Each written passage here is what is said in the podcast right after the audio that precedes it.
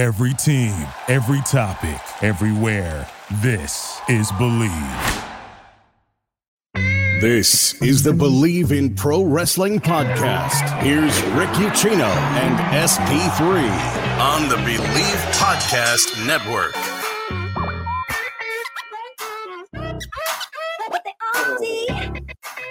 OSP3 for the first time in a long time. Randy Orton and Seth Rollins went one on one on Monday Night Raw in the main event. Of course, we got some shenanigans, but I think the right guy went over here. You know, he's heading into Elimination Chamber, needed the win. Randy didn't need it. Randy's bulletproof at this point. What'd you think?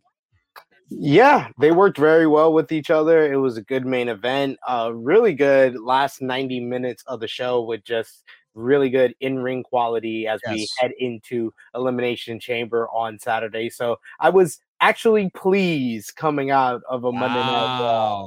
Yes for for wow. once they actually pleased me with the last 90 minutes aside from you know one segment which we'll get into. You, we, we we will get into because i think i'm about to join you on the dark side of things. Um we had a great main event as you said. I think look the storylines aren't always there right but the wrestling on Monday Night Raw the last month solid has just been spectacular.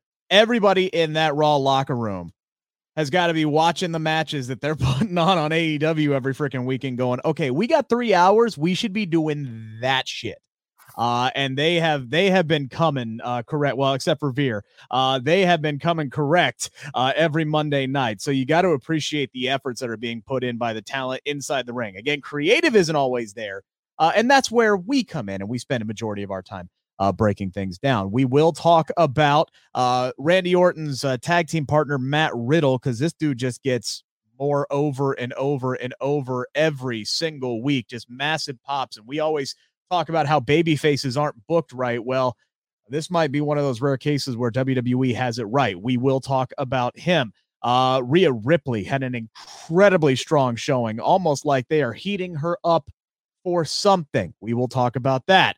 Alexa Bliss is going to make her in ring return at Elimination Chamber. We will break down the entire saga. And Johnny Knoxville might have a title match at WrestleMania.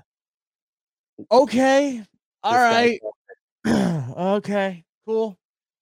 That's fine. First things first, let's take care of a little business. Uh, football season uh, might be over, unfortunately. Uh, but basketball is uh, in full steam for both pro and college hoops. From all the latest odds, totals, player performance props to where the next coach fired is going to land, Bet Online is the number one spot for all your betting needs. Head on over to the website Use your mobile devices and sign up today and receive your 50% welcome bonus on your first deposit. Just use our promo code BLEAV to get started. That is B L E A V. It's not just basketball. Bet Online is your source for hockey, boxing, UFC odds, right down to the Olympic coverage. It is the best in the business. From sports right down to your favorite Vegas casino games, Bet Online, your number one online wagering destination, the fastest and easiest way to register or excuse me, wager on all of your favorite sports and play your favorite games. Bet online where the game starts. And we're not going to start with any of what I talked about and teased already because we have potentially stunning news. Dare I say, potentially stone cold stunning news. Sean Ross Sapp, the the Adrian Wojnarowski of wrestling media, along with Jon Alba, by the way, who does not report anymore. But anytime that man starts dropping the bug eye emojis on Twitter, I start paying attention. And then Sean starts tweeting out his ominous tweets, and then WrestleVotes gets involved, and I start hitting people up. I'm like, what in the flying hell is going on? What could be so damn big? And this was like right after like the Becky Lynch segment with with Lita, right? Yeah. And given the the landscape of WWE over the last two years, I'm sitting here going, the hell happened at the end of the Becky Lynch segment? Like I'm always like locked in for like the worst breaking news. This is the complete opposite, especially if you are somebody in our age range, right? Who grew up in the attitude era.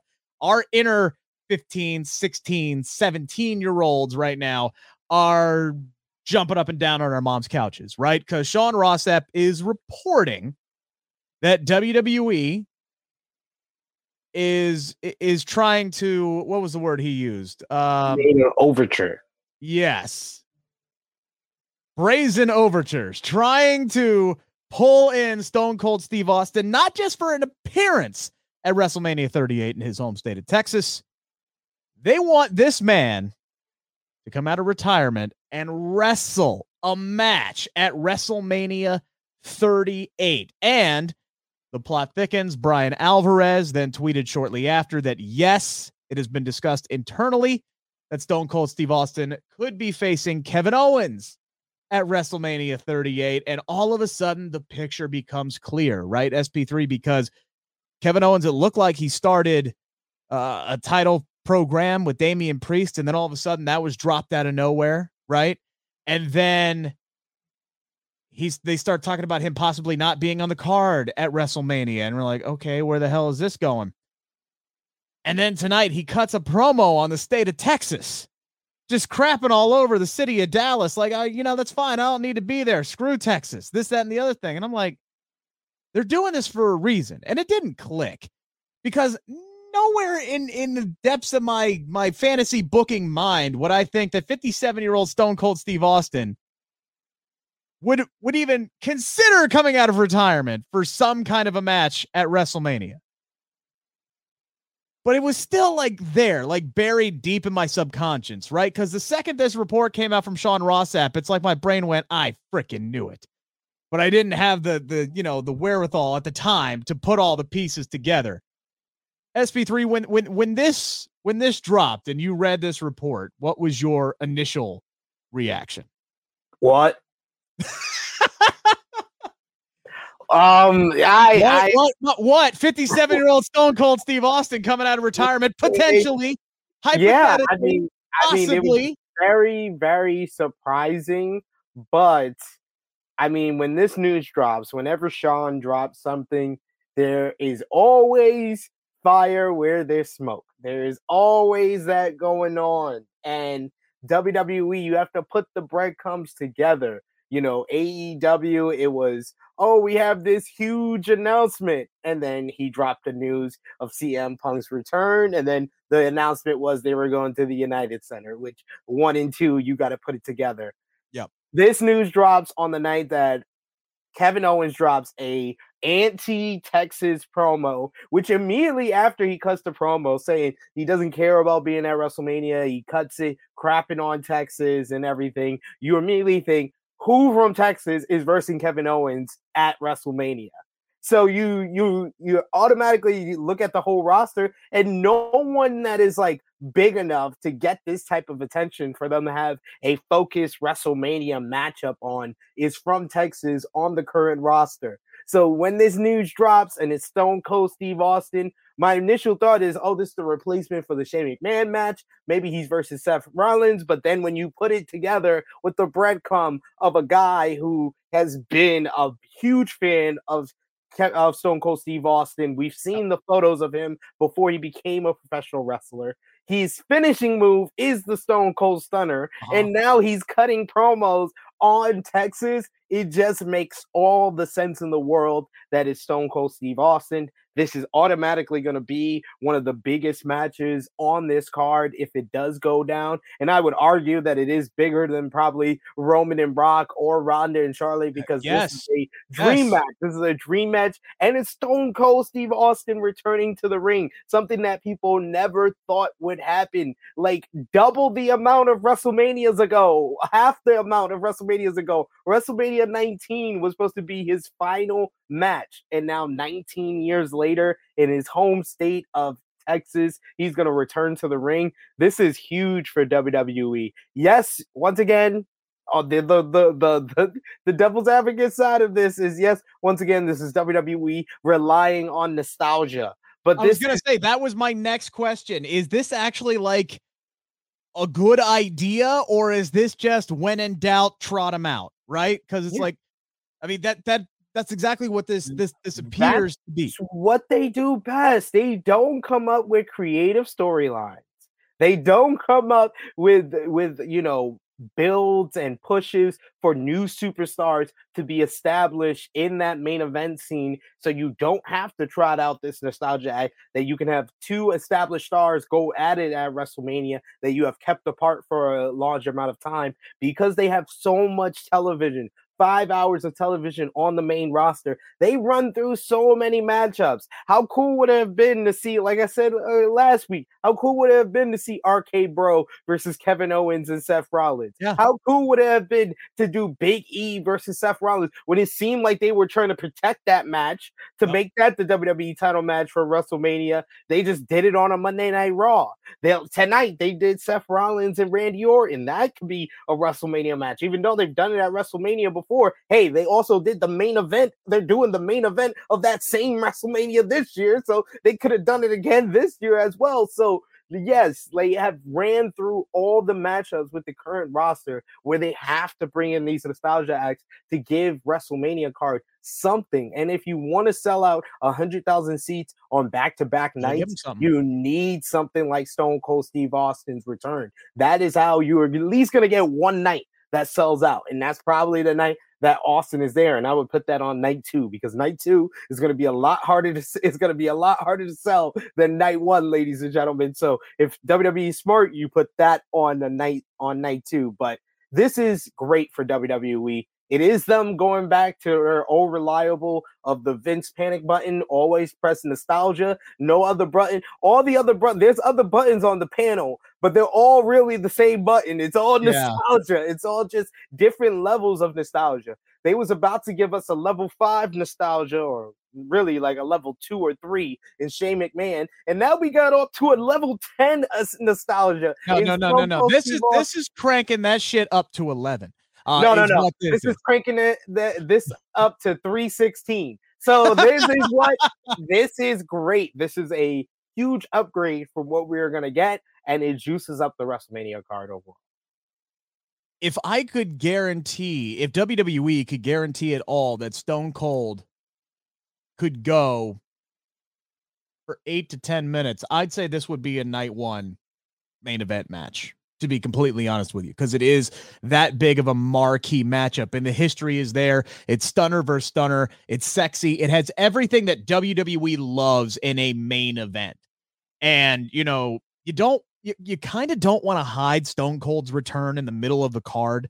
I mean, if it was, if it was like WrestleMania 35, where you got 16 matches and you're all in one night, yeah, I'd say put it on as soon as possible while, while the crowd's hot. I might even jerk the curtain with that one, to be completely honest with you. That's how you maybe, and maybe they do. Maybe this is a night one opener where literally night two opener, actually. Night, but uh, either way, night one, night huge two, upgrade for what we got night two last year with Bray Wyatt and uh, Randy Orton. Oh, oh don't freaking remind me. Anywho, so we, you know, you just start off, you do the big glamorous like WrestleMania uh extravaganza and the pyros going off and Big D and everything. And then you just wait 10, 15, 20 seconds. Don't make any announcements. Just let the crowd die down a little bit and then glass shatters, 100,000 people, standing room only in Jerry World just freaking erupt and I guarantee you, the hair on everybody's arms inside that stadium would just immediately stand up. The electricity would be there. Um, so maybe that might be the best way to go about doing it. But the thing is, it's like 57. He hasn't wrestled in 20 years. Yeah. This, think, is, think, this, think, is going to be a glorified Goldberg match, is what I'm afraid it's going to be ladies and gentlemen, some people drink, other people's get a high potent amount of weed because Rick is smoking some good stuff. If he thinks Stone Cold Steve Austin gonna do eight to eleven minutes, that's what I'm saying. I, didn't. I, I didn't say that. I said if I could guarantee he would.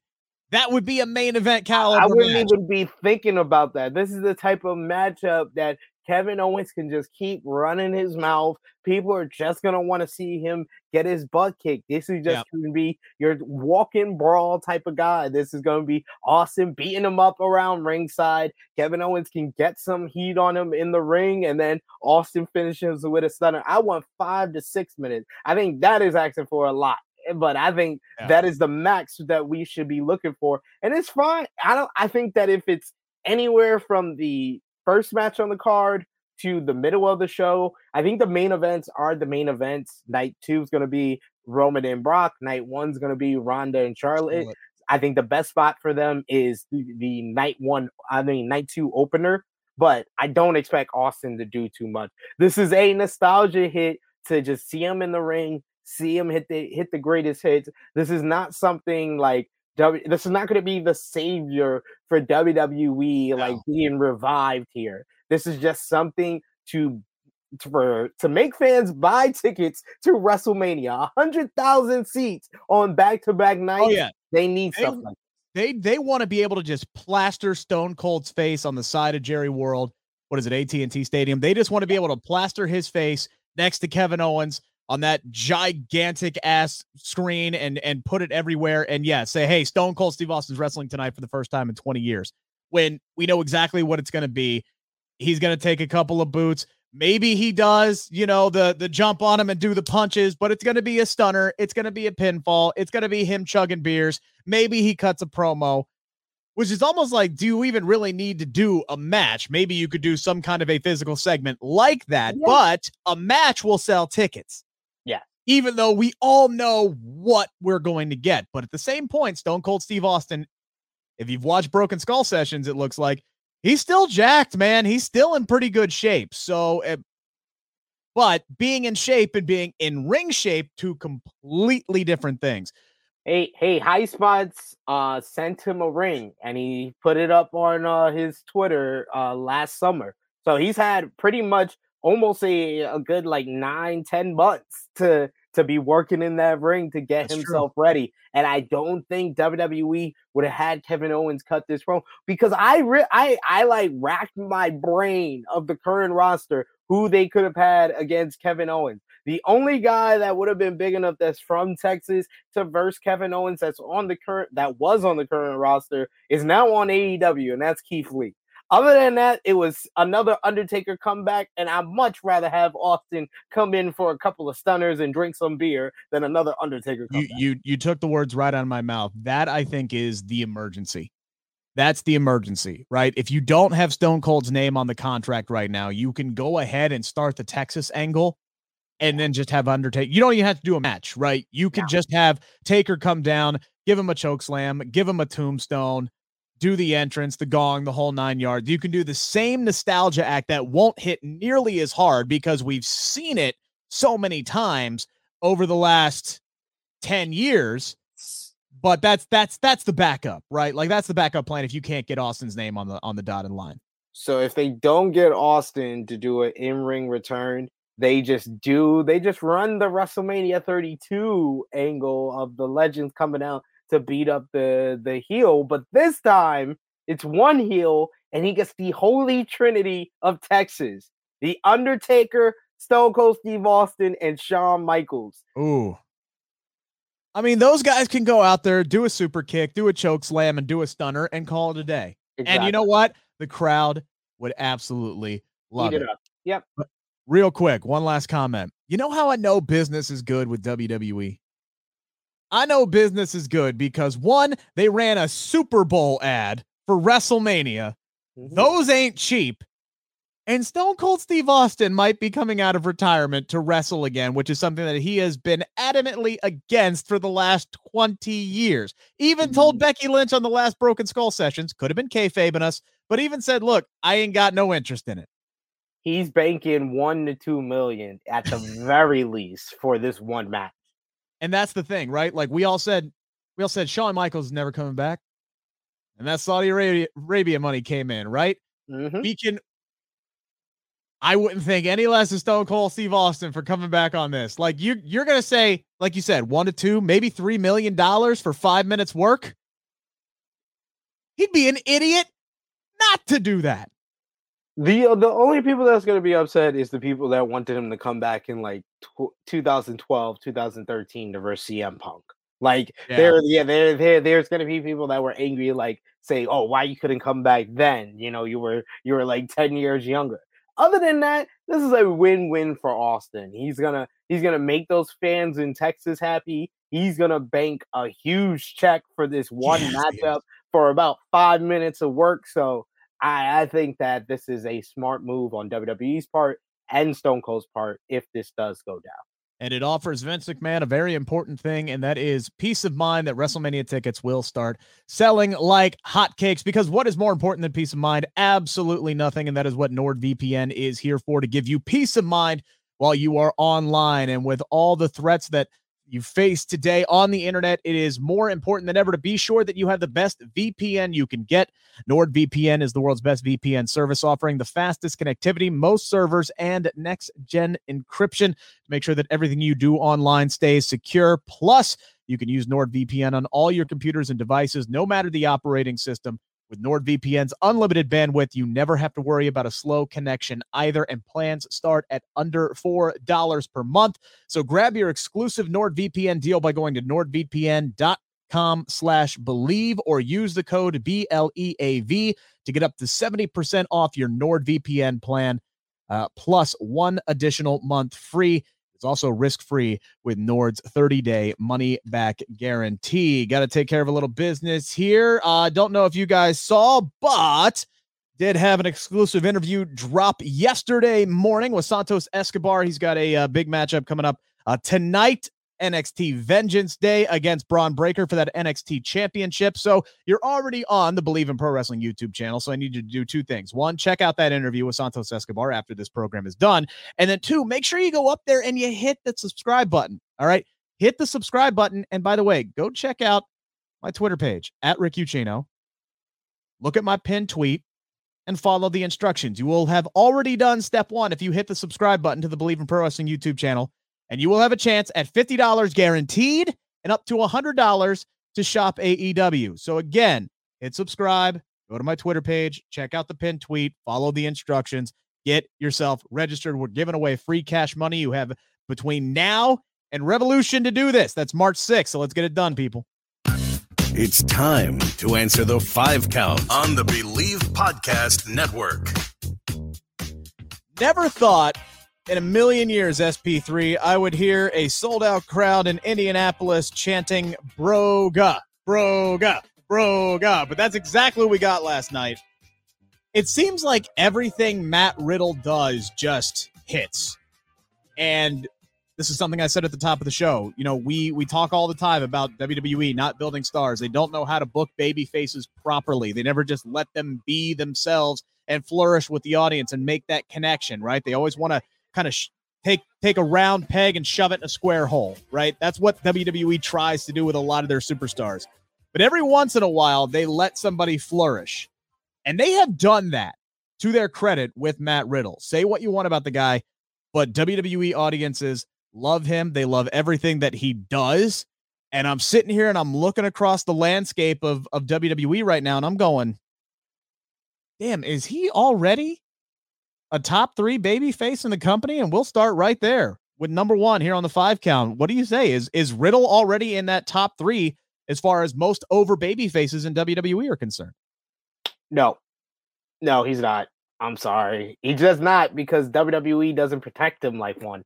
That's that's the only reason I think that he gets the response. He's one of the more that, That's more what I'm focusing here on. That's more what I'm focusing like as far as over with the fan base over with well this uh, this is kind of two different questions but um even even as even over with the fan base brock lesnar is more over uh this is not you didn't say male baby faces ronda rousey gets a bigger pop than i, I would i was sorry i didn't mean to put that in the question as far as the male roster is concerned because okay. yeah there, there, would be a lot of women that would be ahead of him yeah. but i'm talking strictly male roster on this one that's my strictly bad. male roster then it's just yeah he would be in probably the no he would be like number four because Randy Orton is more every Randy Orton gets a louder pop than him, and a lot of his, a lot of his the response and why his growing popularity and the growing pop that he gets and the response is from his relationship with Randy Orton. So I think that Randy Orton is more over than him.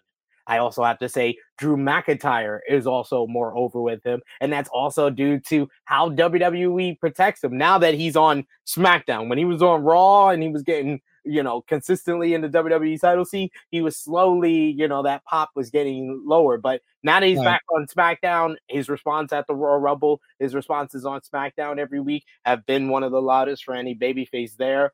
And his position, he's he doesn't have anyone above him. Like Raw right now, you got Brock Lesnar above Riddle, you got Randy Orton above Riddle. I wouldn't say anyone else. I I kind of would say that Seth Rollins gets gets a bigger response than Riddle as well, but he's not technically yeah, a baby, face yet. A baby yeah. face yet. Yeah, exactly. But he gets a louder response than Riddle as well. So that's like two to three guys that I could say, you know, not just baby faces, but just get a louder response than Riddle on his brand. I think if Riddle was separated from Randy Orton and went on SmackDown, then yeah, he would definitely already be a top three baby face. I think we're on the way to him becoming a top three babyface. And I think that after WrestleMania, he will be a top three babyface, but already not yet. I think if I was going to rank them, Brock, number one, right? Everything that he's doing is fantastic tonight. Him kicking the crap out of Austin Theory to open things up, throwing his his his his coat on him and putting the hat on him and everything, and just showing total disrespect to Austin Theory. Then kicking his butt and taking a selfie with him. Brock is living his best life. If you didn't see the interview that he did with Pat McAfee, right. watch it. All right. Maybe maybe watch it after my interview with Santos Escobar because it's it's not going to quite live up. All right, but you know that's it, that's Pat and the boys and and Brock. He did a Stone Cold impersonation. He broke a table. All right, I think he sang a little bit uh, in that interview. Brock showing off his personality has been the best thing for WWE. It has in quite some time. It is incredible incredible that we didn't get this until now. Like it, it really, really is. So yeah, he is the top babyface in all of WWE, and I can't believe I'm saying that. Number two, I would say Edge. Edge still gets the That's second true. biggest pop of anybody not named John Cena when John Cena comes back. I'm I'm I'm going just for the guys who are on the active roster right now. And then I think I got to agree with you. I just put Randy Orton ahead of Riddle but Riddle's right there, man. He's yeah. he's just right behind him, and I, I, think WWE deserves some credit with that for just kind of letting Riddle flourish. I mean, this was a guy that people, including myself, couldn't really stand at first, but every single week he's winning more people over every single Monday Night Raw. The guy's hilarious. He can go in the ring. I would be stunned if this guy never wins a, uh, WWE or Universal Championship, and I think it's I, it may come this year to be completely honest with you, if they keep him on his current trajectory. And I say keep him and Randy Orton together as long as humanly possible. Yeah, if they're not doing title versus title, I think the move to do would have Bobby Lashley or Seth Rollins win the Elimination Chamber and just do a three way with RK Bro. That way you could keep them together. You can keep teasing teasing them. Like I think that they should have their blow off match probably at SummerSlam. They should be through WrestleMania still as a unit because I think that's going to be best for Riddle's future and for the overall story as well. I think eh, I think if they did it like now in the next couple of weeks, it would feel kind of rushed the whole turn and everything for RK Bro when it really seems like they have been more united than ever the last couple of weeks. And I would love the the kind of kind of full circle moment like Riddle wins the WWE championship or the universal title or whichever one and then we get that Triple H Randy Orton moment, but it's Randy Orton and and Riddle in this case, where Triple H is are, is all happy, and then he's like, "All right, big man, dump him." And this time we get Orton and Riddle and Riddle, and they like they do the big hug, and Orton's raising his hand and everything, and then he gives him the RKO. I think there's some some poetry there, and that's a, a story you can kind of do a callback on, and I think that would be a perfect spot uh, for Orton to do that. Uh, again, we talked about the wrestling was just spectacular on Monday Night Raw. They gave uh, the ladies, five of them that are in the Elimination Chamber, 44 minutes, and Rhea Ripley looked absolutely incredible from bell to bell. She went all the way to the end. Did end up losing to Bianca Belair, but you know that's nothing wrong with that, especially when Bianca comes out last and Rhea started the match and she beat Nikki Ash, who looked really good, uh, Liv Morgan, who looked good as well, and Doudrop. I mean, look, all, all five of these competitors went out there and and did great work on Monday Night Raw. But man, I'm looking at that and I'm going, damn, they are, they just did more for Rhea Ripley as far as her status on the on the on the Raw roster in one night than they've done in the last six months. They seem yeah. to be heating her up for something. What that is, I don't know, but all of a sudden, maybe, maybe, just maybe, she's the one that walks out the winner an Elimination Chamber on Saturday. So, number two, are you buying or selling that Rhea Ripley has a legit chance to win Elimination Chamber this coming Saturday in Saudi Arabia? Oh, I'm selling that, but I'm saying I'm buying the fact that she has a better chance than she did before Monday Night Raw because yeah. I think the whole the whole goal of this gauntlet match wasn't for Bianca Belair to win the last entry into the Elimination Chamber match. That was to create another option for fans to think can win because it was just Bianca Belair or whoever's going to be the sixth entrant coming into this episode and after this episode because Rhea Ripley went 44 minutes, had one of her more impressive performances since she's been on the main roster. I say that she is like a dark horse to kind of win this now. I think that, you know, that uh, I think it's a it's a toss up who you think is going to win between, you know, who we know now as the sixth entry, Alexa Bliss or Bianca Belair. But right behind them, it's got to be Rhea Ripley as kind of the dark horse who could pull this out. I wouldn't say that eh, this was like a Kofi Kingston in his gauntlet type performance, but this was a great performance. She showed a lot of she showed different type of matches in this yes. where yeah. she was versing, you know, Doudrop and she was fighting from underneath because Doudrop had the size advantage and she was well rested against, you know, someone who just went through two different matchups. You know, she went against Liv Morgan. That was more of like the speedy baby face for more uh, versus the overpowering baby face. And then her and Nikki ASH. That was solid. I think they kind of had like a mistiming at the end there. But yeah. other than that, they worked well with each other where it was more of a natural babyface versus heel matchup. And then Bianca Belair and Rhea Ripley, man, like between the the ending of last year's Women's Royal Rumble and this match here, it yeah. made me want to see them on a premium live event, one on one on a big stage. That's the type of matchup that I think if they got their own one on one matchup, they would deliver and steal the show. Yeah, I saw a post on Twitter um, earlier today. It was a screen capture of a report, and it didn't say where the report came from, and I couldn't find it anywhere. But there was a mention of about possibly Rhea Ripley being added to the Raw Women's Championship match, and there possibly being a triple threat in the works. I, again, I don't know who said that. I couldn't find it anywhere. I don't know if there's the vali- any kind of validity whatsoever to that. I don't like that because then what's the point of doing the elimination chamber if you're just going to end up with a triple threat anyway? Exactly. But I, I I have to agree with you. I'm I'm going to sell that she has a legit chance, especially with the addition of Alexa Bliss. Right up until we we got the big conclusion tonight of the Alexa Bliss return saga, I was to buy this. I was like, man, they might be heating her up for Becky Lynch versus Rhea Ripley, which again, that's one of those minor little things. And I'm just like, I honestly wouldn't hate it because I just want to watch the Bianca Belair fan reaction on Twitter because that would be worth it to me to just watch the internet burn down. Uh, and I and I and I sympathize with Bianca fans, right? I've been there.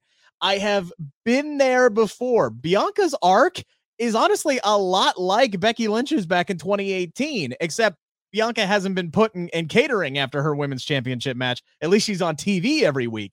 So I've been there. I can sympathize with you. But people used to rag on us Becky Lynch fans all the time and make fun of us for going nuts on Twitter. So I kind of want to be on the other end of that just one time in my life.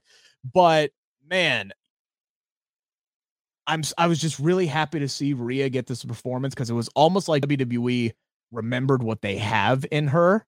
Yeah. Which is a legit effing star and somebody who should constantly be talked about as a main eventer, which it, it's kind of sad that she's not. I mean, she she dropped that belt really quickly after WrestleMania. Like she didn't even make it to SummerSlam. At least Bianca got to SummerSlam with the belt. Rhea got what? Money in the bank, and that was it. Yep. So two months. She basically had two months with the Raw Women's Championship, and still, by the way, has never gotten over on Charlotte. Still nope. has not. Nope.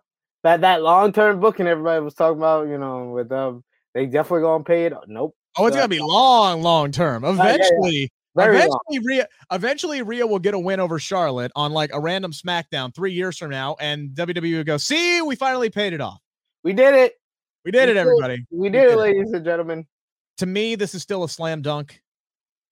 Bianca Belair is winning this on Saturday. I would be surprised if they went any other direction. But man, bringing Alexa Bliss back just to have her take this L at Elimination Chamber, make it, it, it's got me at now 65 35 right? I'm 65% sure Bianca's there. And then there's like 35% of me that's thinking maybe they give this to Alexa, who went through weeks and weeks and weeks, sometimes twice a night therapy sessions. Yeah. And and I defended these. Yes, I defended these because I really enjoyed Alexa's acting in these, right? And, and, I, and I, every time you say that, you literally pause, do the longest pause ever before you say what you I really like like that's how you say it. And that that makes me feel like you are trying to like this more than you actually genuinely like. I, I, I want to give credit where it's due. Alexa's performance the entire time was fantastic. And I'm sitting here going, please get to the point because it's getting really hard to defend this and mm-hmm. you're sitting here saying it's not funny, it's not entertaining, it's not this, that, and the other thing. And I would argue with that, saying, look, I've watched plenty of dramas where I have been in, in invested in it, and it's not quote unquote funny or entertaining or this, that, and the other thing, right? There, there is a whole section for you know what they were going for here. But the ending of this to me, the it, what what were we what what was the point? What are we doing? What happened? You brought Alexa Bliss in there, right? At the start of these therapy sessions to cure her, mm-hmm. to to get her to believe the fact that Lily is not real, she's a figment of her imagination, and get her back to being a normal functioning person. Yeah. And then at the end of it, the conclusion is, hey, you're cured. You're a normal functioning human being. Oh, hey, here's Lily back. And yep. just keep Lily with you at all times, and you're going to be a normal functioning human being. Yep what? Mm-hmm. What? What is what is this? So are we getting hybrid Alexa Bliss? Are we gonna get the Damian Priest of Alexa Blisses, where she's like this split personality character, where occasionally she'll show up normal, and occasionally, if you piss her off, the Lily side of her is gonna come out? What do, if you if you weren't going to take her back to some form of full time normalcy? What what was the point? I know the Lily dolls are selling like hotcakes. Either keep her the way she was, or alter. SB3. the story didn't make any sense at all. The ending didn't. There was no payoff to this whatsoever. None. This they they completely wasted our time with this. And I hate to say that because I'm a fan of Alexa Bliss. And I know you're about to go off on this and call me stupid, but like I had hopes for this when it first started. And every week it got harder and harder to defend because I'm like, get to the damn point, get to the finish. What's the payoff here? Which direction are we going? And at the end of all this, I don't know what the hell direction that they're going. Again, not a knock on Alexa Bliss. Love her to death. Love her work. Love this character work. Love this character. Always have, always will. Uh huh. It's WWE creative, man. Yep. I mean, this has not this this didn't make sense. This wasn't good. This wasn't entertaining from the very beginning, ladies and gentlemen. Do not let Rick Rick Ucchino's passion and and and the way he eloquently you you people feel free feel free to feel however you feel about something. Oh yeah, you can feel you can feel however you feel about what you feel, but the vast majority of us seem to not have enjoyed a lot of this. And me personally, all I can speak of is how I felt. And I've been telling y'all for weeks this was a waste of time. I don't know what they doing. This is boring. There's no point to this. And I, I ask casual fans, people that just randomly will watch a Monday Night Raw, and they say this is like the worst part of the show because there's no, there's no like, what can you say? Okay, Alexa Bliss doing well with this. She's doing her job well. Great. It's still crap. You can do crap very well. I've seen it. I've seen it. I watch a lot of television, and a lot of it is crap. But people can perform that crap very well. Keeping Up with the Kardashians is mostly a crappy reality show. That was on for 20 seasons. Because people want to see crap sometimes.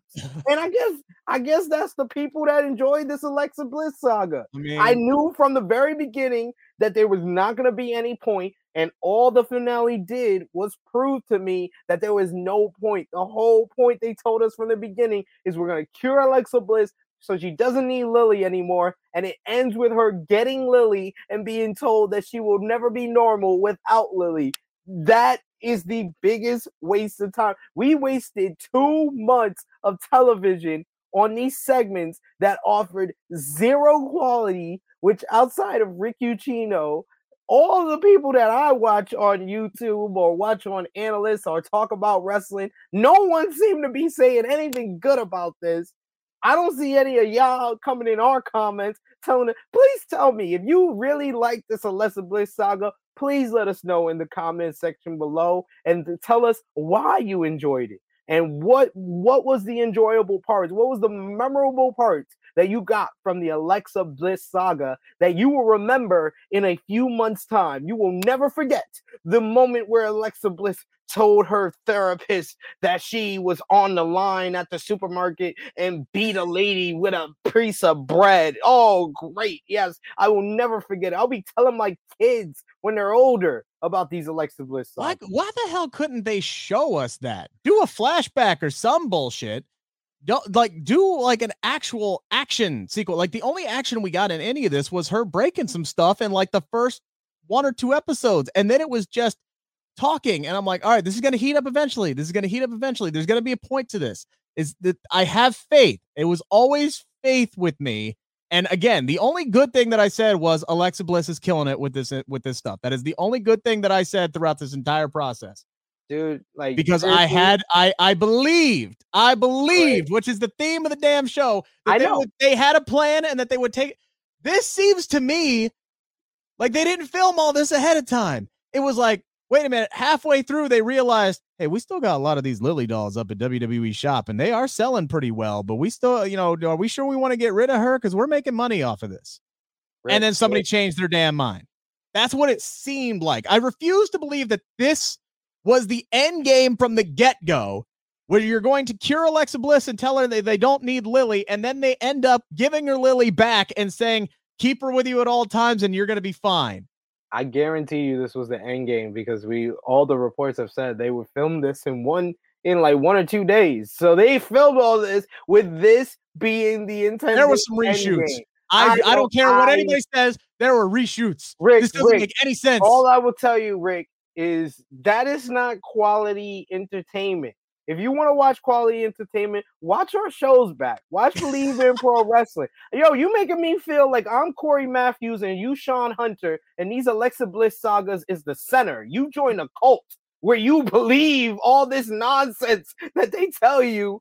And that's not a real hug. This is a real hug, Rick. This to me feels like Die Hard, except it wasn't nearly as successful. Not even close to a success to successful. Do you ever heard the story of Die Hard? They're literally writing the script as they're filming the movie, right? And they're got down to the point where they had to come up with how the guys were going to get away. They had no idea how Hans Gruber and the guys and the terrorists were going to what their escape plan was until it got to the point where they were going to shoot it, right? And then they brought the ambulance out of the the truck that they had pulled in there. Except earlier on in the movie, they had that big shot coming out of the back of the truck where all the guys walked out of the truck and there was no ambulance there. They screwed it up, right? Because they were writing everything as it as it went along, and they ended up with an ending that made that didn't make any sense, but nobody gave a shit because the movie was still good. That's what I feel like happened here. And but there wasn't it, it wasn't good overall the overall product was not good. And i refuse to believe that this was shot in one or two days. There had to be some reshoots because none of this made sense. It's not coherent. Nothing makes sense. you would literally have to tell the story of how the director had a hundred or so other movies that didn't have endings or stuff that didn't make sense to have a fair comparison to the WWE. Like I this is why I've been down on these segments from the very beginning because you can believe whatever you want to believe, Rick. But I believe this was the ending they planned from the very beginning. And it, yes, it didn't make any sense only to one person, Vincent Kennedy McMahon. Just and that's all that matters to them. It's just bad, bad writing is what it is. All right. But do you agree with me that she would probably be the second most likely person to win at elimination? Really? I don't think it would make any sense to have. I, if it was a returning person as this final entrant, I don't. I think I would always think the returning person is going to win. Asuka, mm. Bayley, Alexa Bliss, Lacey Evans. It didn't matter if it was one of these returning persons winning. I think they should win because how does it make sense for them to return and then lose? And nine times out of ten, them losing is not going to set up a singles match for them at WrestleMania. So, yeah, I mean, I, I think that Alexa Bliss is the odds-on favorite, and I think even when we go into Saturday, she's going to be the betting odds favorite. I think that I think it's like it's very close. It's like I was going to ask you to put a percentage on it. If I had to put a percentage on it, I'm like 55 45 Alexa Bliss over Bianca. So you're saying the Bianca stands should be nervous. They they should always be nervous. I've been telling them this.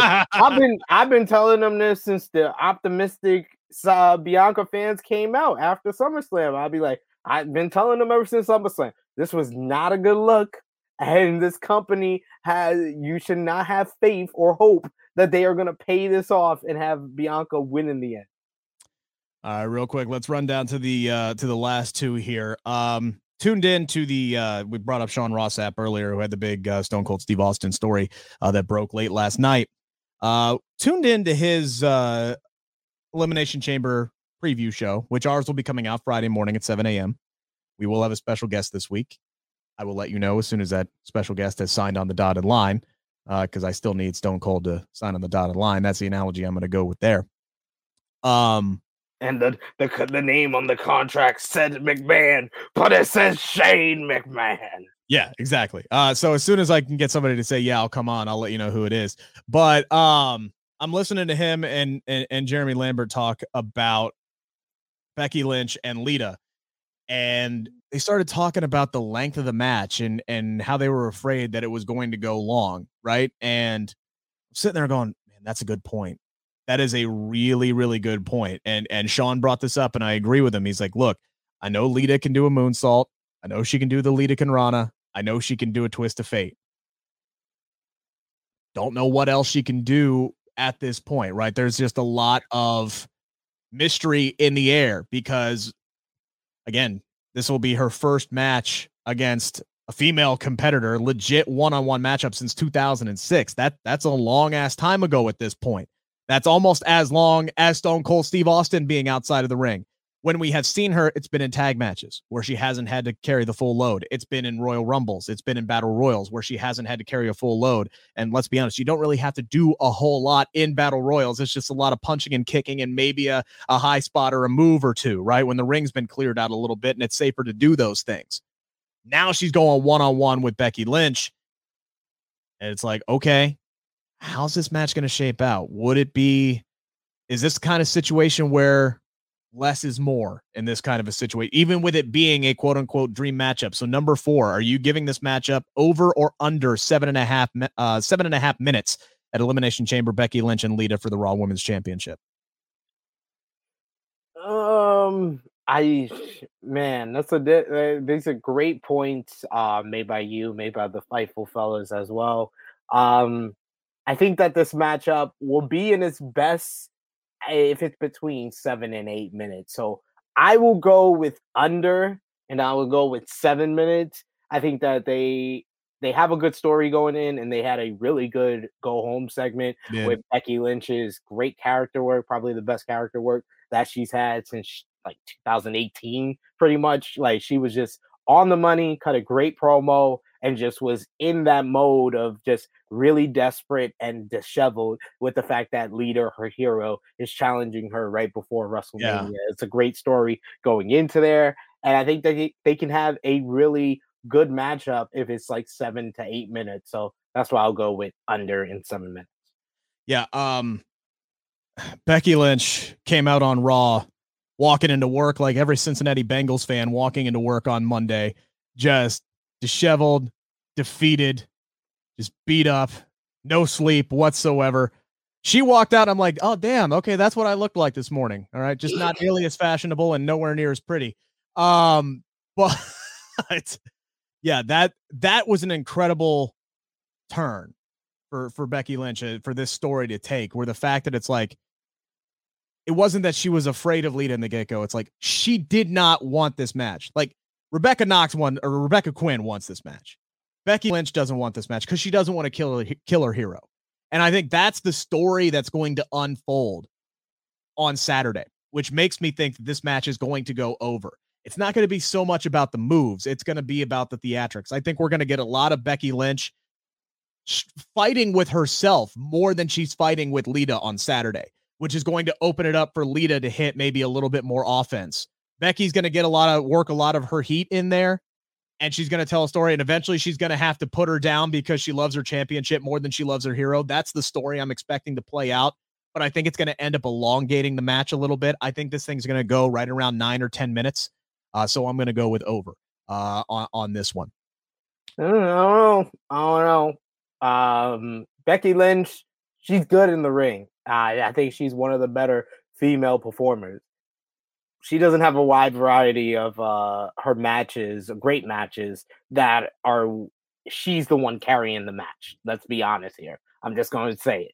Uh her and Liv Morgan, they put a, put together a pretty good series together and had some good matches and even some would argue like a great match on Monday Night Raw when they went against each other or even some people that said the day one match was better. But I've seen her against like the Lacey Evans of the world. I've seen her with people that are not that experienced or are rusty in the ring, and it hasn't been good. So I wouldn't I wouldn't bet on this uh, going like 10 minutes. If I'm WWE, I think that it is an option of like seven to eight minutes, and you're probably better off with seven. I, I agree with you. I, I I agree with you that I think less is more here, and right around seven is it would be the sweet spot.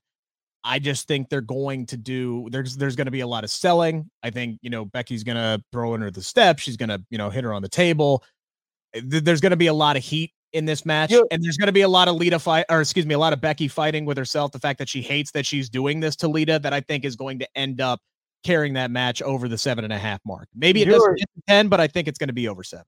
You're probably right because it's an eight match card now, and they, you know, Goldberg and Roman ain't going past five minutes. So nope. They they kind of have to have uh, this match probably go that length.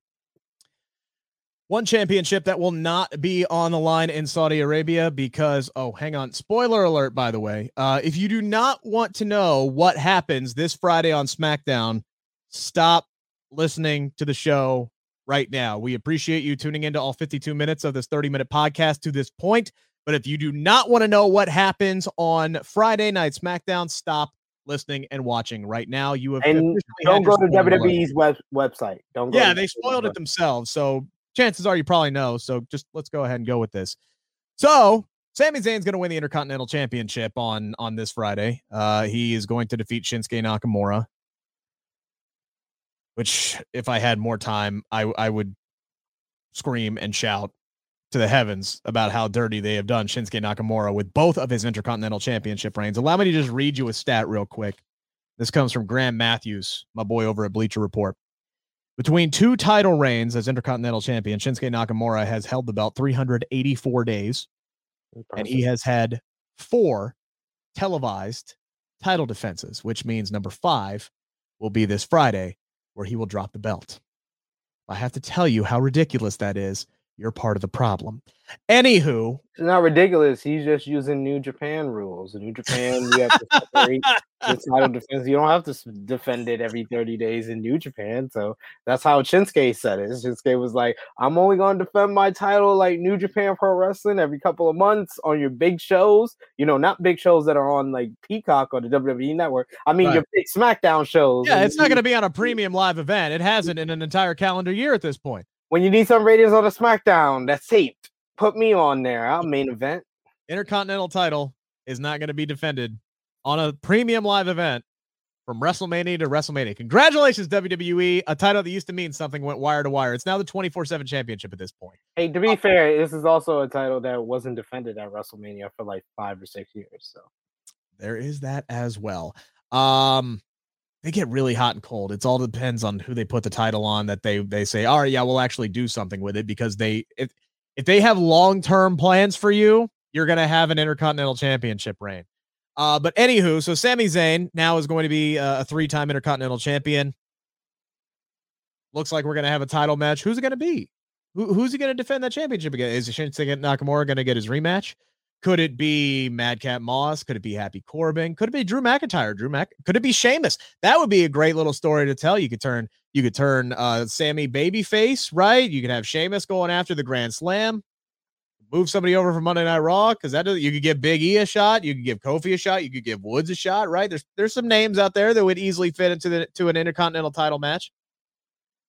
I will literally name the entire roster before I get to the guy who is rumored to get the Intercontinental Championship match. And he's a better option.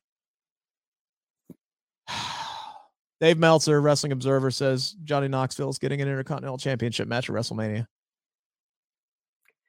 Yo, I said this to y'all. If you if you're a longtime fan of SP3, I was on True Hill Heat I was on Wrestling Daily. I was over on Sportskeeda Wrestling YouTube channel. And I told y'all all the best move WWE did before WrestleMania last year was calling Bad Bunny because Bad Bunny drew new eyes, casual viewers, new viewers, lapsed fans because they wanted to see this world renowned rapper in the wrestling ring and he surprised the world.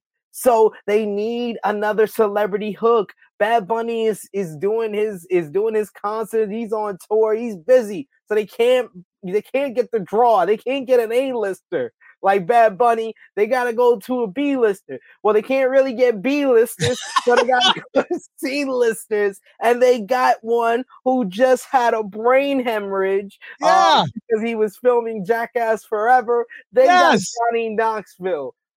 I'm not saying this is the wisest decision. I'm saying this is a decision to get Labs fans. It's for the same reasoning that they got Bad Bunny last year. It's to get fans that don't usually watch. This is not for anyone that listens to Bleav in Pro Wrestling podcast.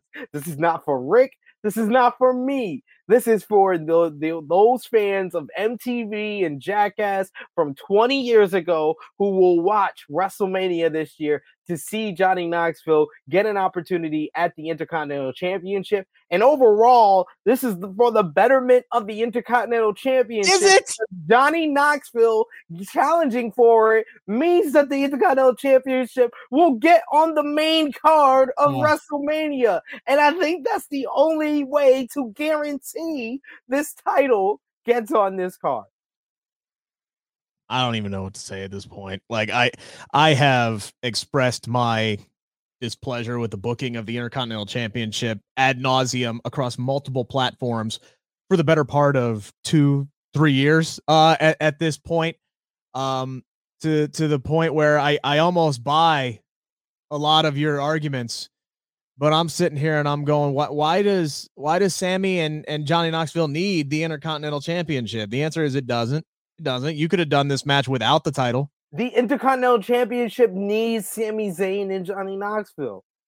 That's my point. That is exactly the point. That is how shittily, if that is an actual word, that they have booked this damn championship over the better part of the last three years. Is that you're going to revive it with an aging movie star who has brain damage.